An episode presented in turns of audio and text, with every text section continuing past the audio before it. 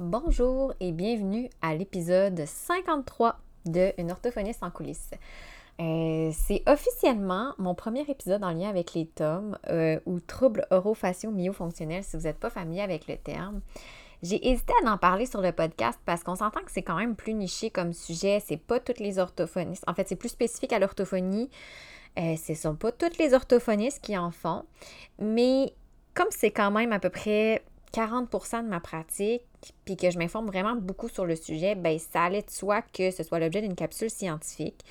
Euh, je tiens à remercier Maude Gagnon parce que je posais justement à un moment donné la question sur mon, mon, compte Instagram où je me demandais, je me disais, est-ce que je, fais un épisode sur le sujet ou pas, puis est-ce que je mets plus de contenu Tom?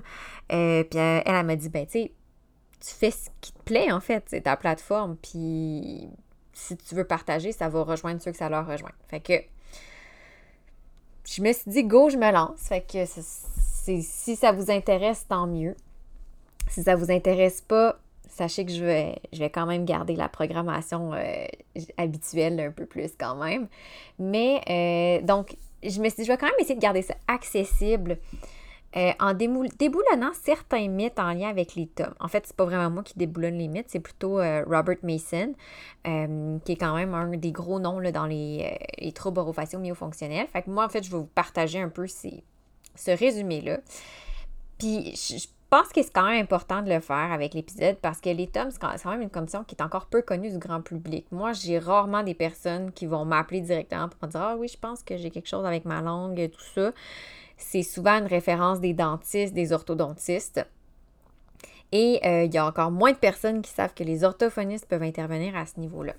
Mais comme je l'ai dit d'entrée de jeu, c'est pas tous les orthophonistes qui le font parce que comme pour à peu près n'importe quelle problématique rencontrée, euh, ben, il y a des orthophonistes qui vont être spécialisés plus là-dedans. Je me donne un exemple. Moi, demandez-moi pas d'intervenir en voix.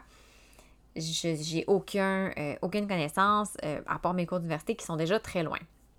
J'espère que cet épisode-là, ça vous a permis d'en apprendre un petit peu plus sur les tomes, si vous en connaissez un peu sur le sujet, ou de vous permettre d'approfondir vos connaissances si c'est quelque chose que vous connaissez déjà, comme ça a été mon cas.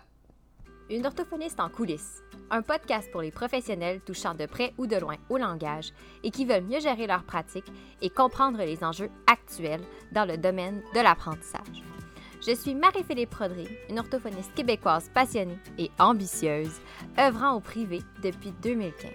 Je vous partage ici mes réflexions, mes découvertes, ainsi que mes discussions avec d'autres spécialistes du milieu. Mon but? Vous aider à mieux comprendre la réalité actuelle et les enjeux qui entourent l'orthophonie et vous donner les outils afin d'optimiser votre pratique. Donc, comme tout bon mythe, hein, certains euh, des mythes que je vais vous présenter aujourd'hui ont été démentis quand même depuis un long moment. Euh, il y en a que même moi, pour moi, c'était clair que c'était déjà plus vrai, mais euh, je me dis que peut-être que ça persiste encore, c'est possible que vous en ayez déjà entendu parler encore récemment. Fait qu'un petit refresh, de toute façon, ça fait jamais de tort. Fait que le premier mythe euh, dont Mason parle dans son article, c'est que le terme propulsion linguale fait euh, également référence à la position de la langue au repos. Ça, c'est faux. La propulsion linguale, ça fait référence à l'activité de la langue, fait que soit durant le mouvement de déglutition ou dans la prononciation, mais pas à sa position de repos. Autrement dit, le fait que la langue va vers l'avant puis pousse sur les dents en avant dans un mouvement, ça, c'est de la propulsion linguale. Puis pourquoi c'est important de faire la distinction entre les deux? Bien, vous allez comprendre déjà par rapport au, mythe que je vais vous dire par la suite, mais euh, les malocclusions dentaires sont beaucoup plus clairement reliées à une position avancée de la langue au repos plutôt que à simplement la propulsion linguale. Il n'y a pas d'évidence scientifique qui, dit que la, qui montre que la propulsion linguale seule entraîne une malocclusion. Euh, parce que la propulsion linguale, il faut savoir, là, mettons, si on prend juste lors de la déglutition, c'est pas suffisant tant en termes de fréquence, de durée puis de force pour exercer des changements notables sur les dents, donc sur l'arcade dentaire. Mais faut savoir que dans la majorité des cas, les personnes qui ont une propulsion linguale ont également une position antérieure ou plus latérale, la langue au repos. Puis ça, ça a un impact sur certaines malocclusions. Fait en fait, ce qu'on devrait plutôt dire, c'est que la propulsion linguale, moi, je le vois un peu comme une conséquence ou un comportement associé à une position antérieure de la langue au repos, dans lequel la langue va se diriger vers les espaces disponibles qui ont été laissés par les dents. Ce n'est pas parce que le patient présente une propulsion linguale qu'il va forcément avoir besoin d'une rééducation euh, en tome. Il faut considérer la position de la langue au repos comme un facteur encore plus important. ça, ça met la table. Un deuxième mythe, puis comme je vous dis, vous allez voir, ça suit beaucoup les, les mythes entre eux. Le deuxième suit quand même la logique du premier, c'est qu'une déglutition antéro-postérieure, donc en propulsion linguale, exerce entre 1 et 6 livres de pression contre les, incisives pour chacune des 2000 déglutitions par jour, puis ces pressions-là s'accumulent, ce qui ferait en sorte que ça déplace les dents. C'est encore faux. Bon, vous devriez vous, attendre à ça parce que depuis le début, je vous parle que je défais des mythes. En fait, Mason explique que la force réelle appliquée par la langue sur les incisives a été mesurée. Durant la déglutition, ça serait plutôt de 50 grammes par centimètre carré. Puis ça, indépendamment que la personne présente une propulsion linguale ou pas. C'est sûr que ça peut varier légèrement d'une personne à l'autre, mais 50 grammes par centimètre carré, on, est loin du 1 livre parce que 1 livre, c'est 454 grammes. OK? Fait qu'on est loin de ça. Puis, c'est plus vrai qu'on avale 2000 fois par jour. On avalerait en moyenne 1000 fois par jour. Là, c'est 800 à 1200 déglutitions sur une période de 24 heures. Euh, les ouvrages orthodontiques vont mentionner principalement une moyenne de 1000 déglutitions par jour. Les enfants avalent un petit peu plus que les adultes, un petit peu plus souvent que les adultes. Donc, déjà là, ben, le, chiffre du 2000 déglutitions, par jour, on scratch ça, ça n'a pas rapport. Le 1 à 6 livres de pression, c'est beaucoup. Euh, on surestime la force de la langue. Et euh, on parlait aussi que ces pressions-là s'accumulent. En ce qui concerne l'accumulation des forces de la déglutition, ça non plus, c'est pas vrai parce que, et ça, c'est il faut juste penser quand, je sais pas s'il y en a parmi vous qui m'écoutez qui avaient déjà eu des appareils euh, d'orthodontie ou des Invisalign, il hein, faut les garder en continu pour que ça ait un impact sur les dents. Parce qu'il faudrait environ au moins 6 heures de pression en continu pour que les dents puissent réellement se déplacer. Fait que même si la force de pression, c'était plus qu'une livre, quand on avale avec la propulsion linguale, ce qui n'est pas le cas, je le rappelle, mais le fait que ce soit intermittent, puis que ça ne donne pas un, équivalent de 6 heures en continu, ça n'a pas d'impact réel comme ce qu'on aurait pu penser sur la position des dents à long terme. Un troisième mythe qui, encore une fois, fait un peu le lien avec la fameuse force au niveau de la propulsion linguale du 1 à 6 livres, c'est que la langue serait, par rapport à sa grosseur, le muscle le plus fort du corps. Euh, j'avoue que ce mythe-là, c'est un des mythes auxquels, euh, contrairement aux deux premiers, un des mythes auxquels j'ai cru un petit peu plus longtemps. Puis, euh, ben, c'est pas vrai. Différents instruments permettent de mesurer la force de la langue.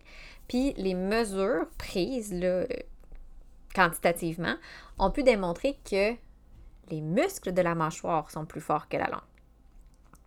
Et j'aime particulièrement l'exemple de, de, Mason, fait que je vous le partage ici. Il dit, tu sais, mettons, euh, tu prends un petit cube euh, dans un moule à glaçons, tu, tu défais un glaçon, on pourrait facilement se tenir debout sur ce petit glaçon-là sans le briser. Mais on prend le même cube à glaçon, puis on le place entre nos molaires, donc entre nos dents en arrière. Avec la force qu'on va exercer avec notre mâchoire, on peut le casser. Fait que la force exercée par notre muscle masséter, en fait, qui est le muscle qui permet de fermer la mâchoire et dans le fond qui permet l'ouverture et la fermeture de la mâchoire, c'est à peu près 400 livres de pression par pouce carré. On n'est pas rendu là avec la langue. On se rappelle, la propulsion linguale, c'était 50 grammes par centimètre carré. Fait que ça fait un petit peu le, lien avec les deux mythes précédents où on faisait allusion au fait que la pression exercée par la langue sur les dents, c'est pas tant ça euh, qui a un impact plutôt que juste la position de repos qui est pas adéquate. On va en reparler un petit peu plus tard de la fameuse position de repos. Il y a d'autres éléments aussi intéressants que Mason euh, mentionnait, et qui m'ont amené beaucoup à nuancer ma vision, surtout dans l'évaluation et dans l'intervention. Le quatrième mythe euh, dit que s'il y avait une compétition entre un muscle et un os, le muscle serait toujours gagnant dans le sens que le muscle euh, remporterait, remporterait, ouais, c'est ça, sur la forme de l'os. Donc, c'est pas vrai non plus ce mythe-là, en fait, ça implique que c'est comme si notre langue, encore une fois, étant composée de plusieurs différents muscles, pouvait exercer une pression excessive sur les dents et que cette force-là exercée par la langue amènerait une malocclusion. ça fait aussi référence à l'action, bon, de la pression sur la langue, de la langue sur les dents. Sauf que le problème ici, c'est que, surtout dans le contexte de la bouche, c'est impossible de départager l'action d'un seul muscle euh, sur des os. ici, il faut considérer le portrait. On a les joues, on a les lèvres, on a la langue, on a la mâchoire. Donc, il y a plusieurs autres éléments à considérer. On ne peut pas juste considérer la langue. Là. Fait qu'il faut vraiment considérer le portrait plus global, mais aussi considérer l'aspect de réciprocité qui existe entre l'occlusion et la fonction linguale. Parce que la langue, oui, elle, a un espace, un impact dans son environnement jusqu'à une certaine mesure, mais l'occlusion aussi, donc l'aspect osseux, les dents, ont un impact aussi sur comment la langue va se positionner.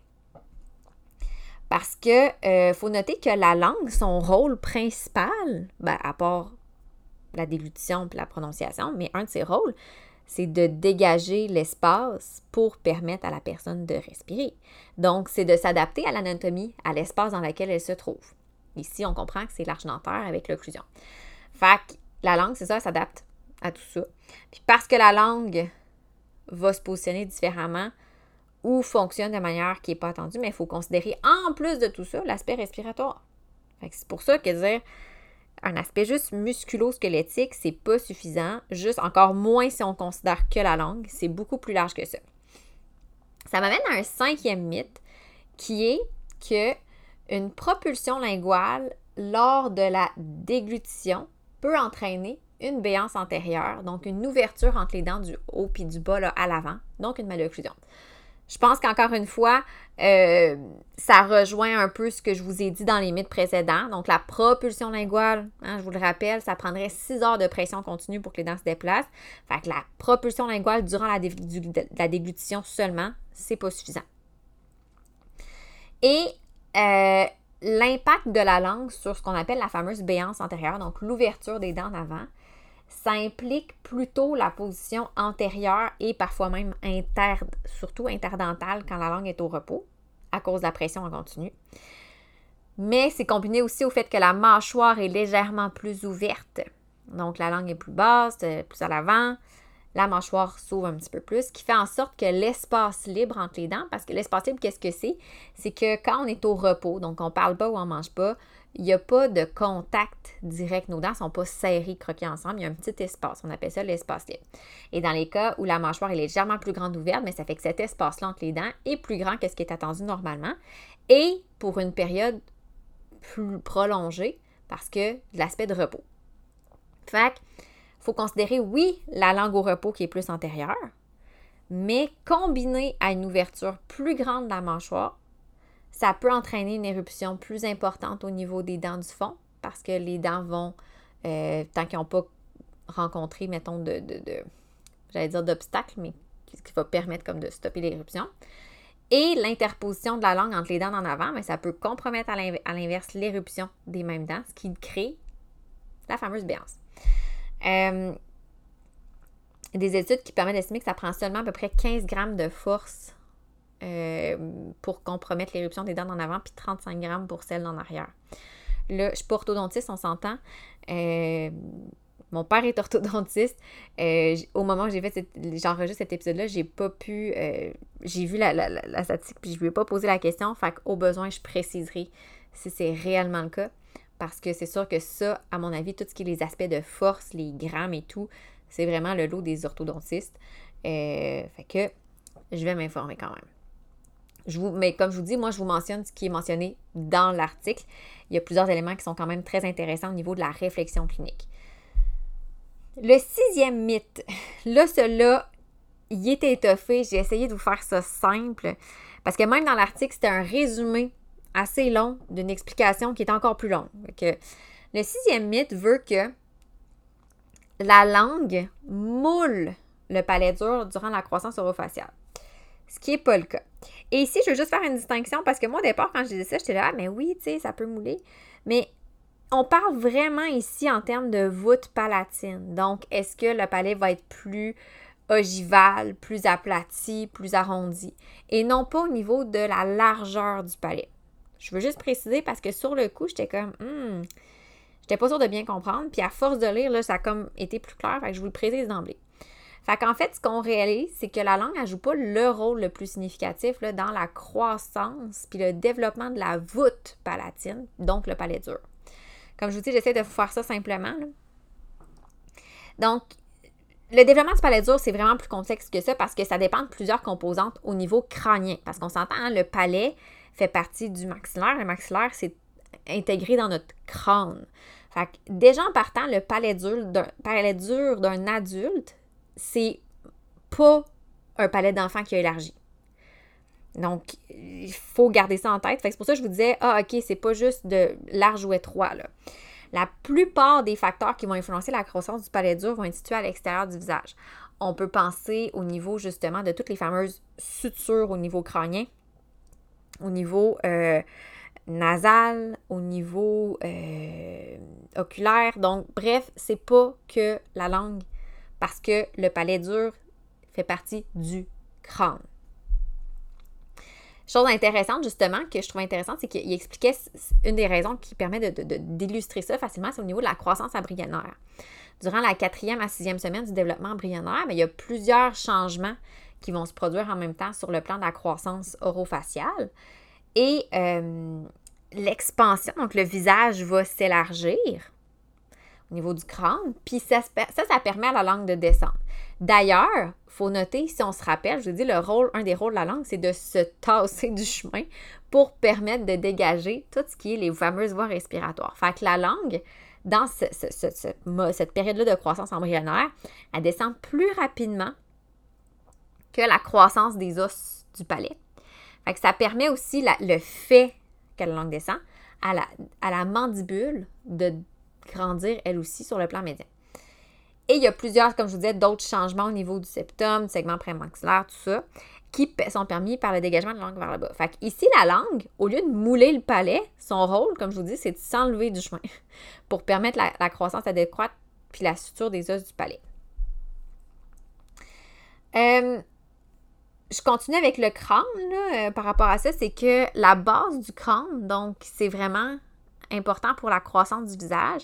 Fait que ça dirige un petit peu plus la croissance euh, au niveau des côtés puis vers le bas. Puis c'est ça un peu qui va venir orienter la position du palais. Fait que c'est dire que justement, c'est vraiment le crâne en général qui peut avoir un rôle dans la croissance puis le développement du palais dur. La voûte palatine, comme je vous dis, parce que moi, d'abord, j'étais comme Ah, mais là, c'est-tu la largeur? Mais non, non, c'est vraiment plus au niveau de la forme du palais. Quand la langue est légèrement propulsée vers l'avant, le corps de la langue, mettons milieu dos de la langue, peut rester facilement en contact avec la partie plus postérieure du palais dur, puis la fameuse voûte palatine. On s'entend quand elle est légèrement propulsée vers l'avant, on n'est pas dans un contexte de tome. Ça peut être, euh, des fois, on va le faire. Ça peut, c'est pas toujours parfait, parfait, parfait. Quand une personne a une posture de repos, par exemple, bouche ouverte, ben là, c'est sûr que la langue va être en position antérieure, bien comme faux, souvent va être interdentale, donc entre les dents, au repos. Ben, ça fait également descendre le corps de la langue. Et là, ben, on perd la fameuse force compensatoire. Parce qu'en fait, le rôle de la langue, au niveau du palais dur puis de la voûte palatine, c'est vraiment d'aller contrer la force qui est exercée par les muscles des joues. Puis là, ben, comme la langue descend, il n'y a plus vraiment de force qui est opposée à celle des joues. Fait que là, ben, euh, c'est plus cet aspect-là qui va venir jouer que dire c'est vraiment la langue qui va mouler. vous comprenez que c'est vraiment des, rapports de, force, de croissance et autres. Il y a un concept que peut-être que vous avez déjà entendu si vous êtes familier avec les tomes, c'est le concept de matrice fonctionnelle. C'est un concept qui a été expliqué pour développer pour expliquer d'abord la croissance osseuse. Mais euh, ça s'applique aussi à tout ce qui est les tissus autres. Donc, ça permet de mieux comprendre ce qui se passe dans les processus de croissance en termes d'action puis de réaction des différentes parties en jeu. Fait ça, ça peut porter à, confusion parce que justement, ça peut donner l'impression que ça met l'accent sur les influences puis les actions des tissus sur les, tissus autres, dont les muscles sur les structures osseuses, donc la contraction musculaire. Mais il y a plein d'autres facteurs osseux à prendre en considération. Fait que des fois, la matrice fonctionnelle, on fait comme Ah, ben oui, c'est ça. C'est pas juste ça. Faut pas s'arrêter que à ça. Euh, toujours en lien avec le crâne, ben c'est sûr qu'il y a un, lien entre la forme du visage puis la voûte palatine. Par exemple, quelqu'un qui a un, le bas du visage plus long, donc on va dire qu'ils ont un visage, plus on appelle ça des long face, ben, ça va entraîner une voûte palatine plus profonde et aussi un arche dentaire maxillaire plus, plus étroit. Puis tu sais, je veux dire, la forme du visage, on a tous des visages différents. Il y en a qui ont, tu sais, on, on voit la, la forme en cœur, la forme ovale, la forme plus ronde. Fait qu'il n'y a pas que la langue qui va faire que, tu sais, c'est pas, ah, si ta langue était à la bonne place, tout le monde aurait un visage rond, par exemple. C'est pas, pas comme ça que ça marche. Fait qu'on peut considérer qu'il y a une partie aussi au niveau de la configuration génétique qui peut avoir un impact sur la configuration du palais dur. Là, on pourrait se dire, puis ça fait un peu le pont avec une vidéo que j'ai faite sur mon Instagram par rapport à la succion. Hein. Qu'est-ce qu'il y en a pour les habitudes de succion? Est-ce que ça influence ça, la configuration de la voûte palatine? C'est possible que les forces qui sont normalement impliquées dans la croissance du palais puis du maxillaire soient temporairement débalancées par des forces extrinsèques comme la succion du pouce. Mais Oh, puis on peut même des fois parfois déterminer facilement c'est quel doigt, quel pouce qui est sucé juste en regardant l'arche dentaire. Fait que ça peut entraîner des malocclusions variées. Sauf que dans certains cas, le fait de retirer l'habitude, et là je, mets l'accent sur le dans certains cas, parce que ce n'est pas le cas de tout le monde, ça peut changer la configuration du palais. Donc l'habitude de succion peut avoir un impact, mais ce n'est pas nécessairement ça qui va être responsable du développement ou de l'altération de la forme du palais dur sur le long terme. Donc, c'est ça. C'est pas parce que nécessairement, puis je donne un exemple. Moi, je suis un exemple. Euh, j'ai pris beaucoup la suce quand j'étais jeune. J'ai terminé en ce qu'on appelle un crossbite, donc une occlusion croisée. Mes dents ne fermaient pas correctement. Évidemment, j'ai eu appareil et euh, broche. Sauf que je n'ai jamais eu de rééducation pour les troubles orofacio-myofonctionnels. Et euh, j'ai pas de problème.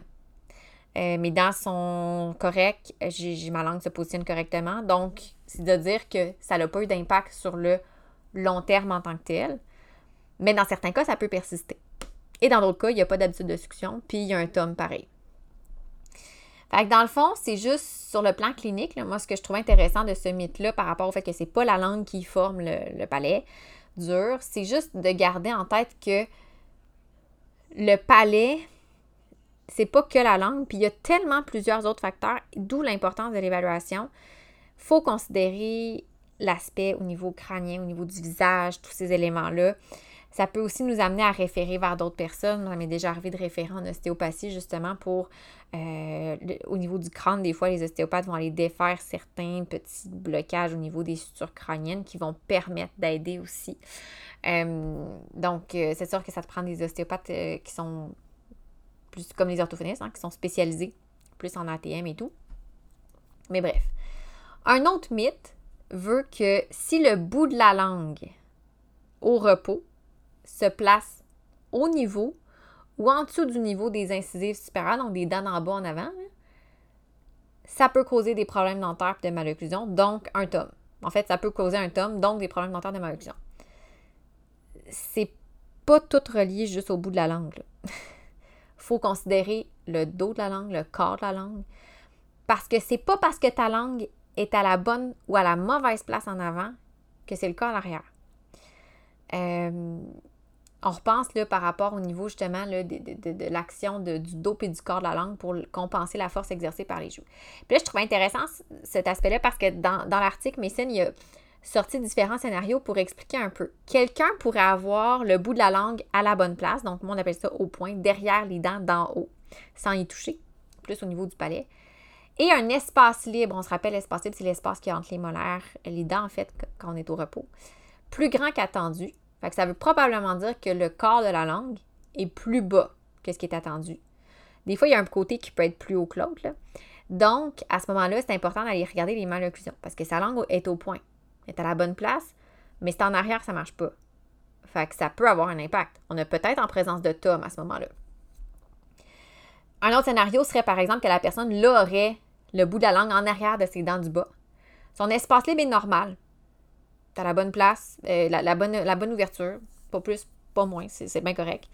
Il y a une bonne compétence labiale, c'est-à-dire qu'il y a une bonne force au niveau des lèvres, les lèvres ferment bien, font un bon moncellement. Et le corps de la langue est à la bonne hauteur. Il se lève normalement. Ben, il n'y a peut-être pas de tome. Il faut aller vérifier. Puis le bout de la langue est en bas. Puis c'est correct. Ça peut être correct. Un autre scénario pourrait être, par exemple, que là, son bout de la langue est en bas. Son espace libre est normal, mais on a une légère incompétence labiale. Des fois, ben, on regarde l'occlusion puis il n'y a aucune particularité. Ça veut peut-être dire qu'on n'est pas en présence d'un tome. Fait faut pousser plus que juste la position de la langue.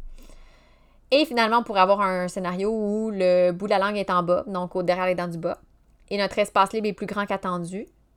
C'est probablement un signe que le dos, le corps de la langue, pardon, est plus bas, donc qu'on est en présence d'un tome moi, ce que ça me dit, ce mythe-là, c'est de dire, OK, il ne faut pas juste considérer le fameux bout de la langue dans nos analyses cliniques. Il faut aller plus loin parce que c'est pas tant le bout de la langue qui est l'essence même du trouble. C'est tout le reste en arrière. Autour, je devrais plutôt dire. Et un dernier mythe euh, que, Mason a, j'ai le mot en anglais, mais a déboulonné. En anglais, c'est debunked. C'est que euh, la thérapie orofaciale myofonctionnelle implique de changer, de rééquilibrer en fait le déséquilibre musculaire. Mais on a vu que c'est pas tant une question de pression musculaire jusqu'à un certain point. Oui, tu sais, des forces qui sont compensées par d'autres, mais plutôt une posture de repos appropriée, puis des patrons fonctionnels. Fait que oui, il va y avoir des exercices musculaires dans la rééducation d'un tome, mais pas dans le but de contrer des forces. C'est plus pour pouvoir permettre à la langue d'avoir la force nécessaire de se positionner à la bonne place et de faire les bons patrons de, déglutition, de prononciation.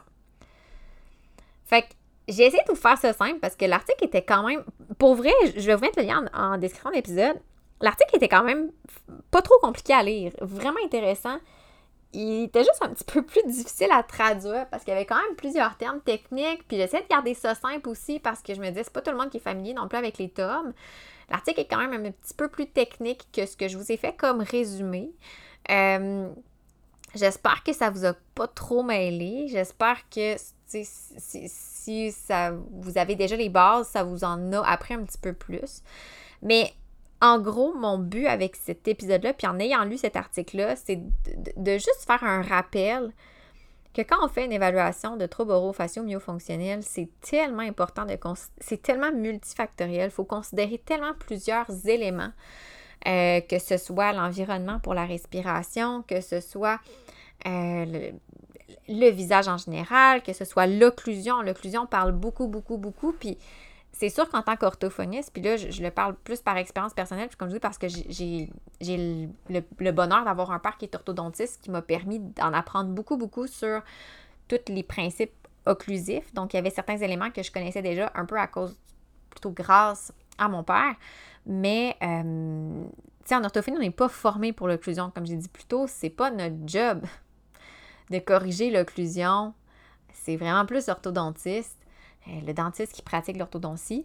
Donc, euh, je trouve que ces notions-là sont importantes à connaître. C'est important d'en prendre connaissance puis de, se les approprier, de les apprivoiser plutôt. Parce que c'est ce qui va faire une différence. Si on a une meilleure connaissance de toutes ces implications-là, notre euh, intervention va être plus adaptée parce qu'elle va tenir compte vraiment de tous les éléments qui auraient pu avoir un impact.